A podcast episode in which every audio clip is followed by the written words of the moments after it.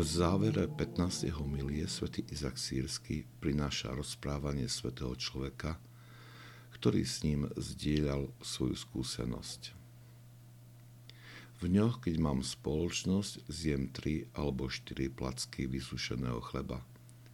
A keď sa prinútim k modlitbe, moje mysli chýba smelosť pred pánom a nemôžem na neho uprieť svoj zrak.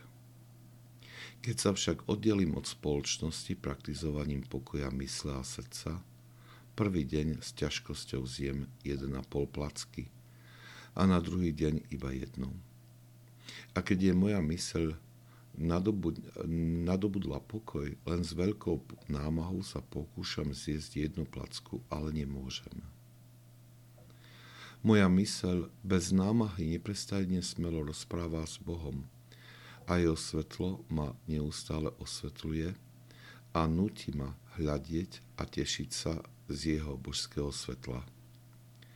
Ale ak niekto v tomto čase príde a rozpráva so mnou čo i len jednu hodinu, potom je nemožno, aby som nezväčšil dávku svojho jedla. Nie pre porušenie pravidla, ale pretože moja myseľ nie je otvorená božským videním tohto svetla. Svetý Izak Sírsky sprostredkováva túto skúsenosť, aby nás povzbudil k vytrvalosti v asketickom snažení. Veľmi rýchlo môžeme stratiť ovocie tejto duchovnej námahy, keď sa otvoríme nejakému rozptýleniu.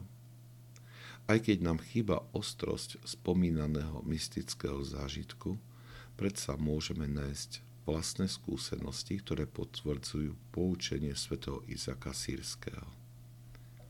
Jeden farník mi raz povedal, Prišiel som ako zvyčajne skôr na božskú liturgiu, aby som sa pomodlil. Mal som zvláštny pocit pokoja počas celej liturgie a cítil som, že moja duša bola sústredená na pána. Tešil som sa z tohto duchovného rozpoloženia a prijal som si, aby som si ho mohol navždy udržať. Po liturgii som na ceste parkovisku sa zarozprával s inými ľuďmi a keď som si sadol do auta, uvedomil som si, že to duchovné rozpoloženie mojej duše úplne pominulo. Odvtedy sa vyhýbam rozprávaniu po liturgii.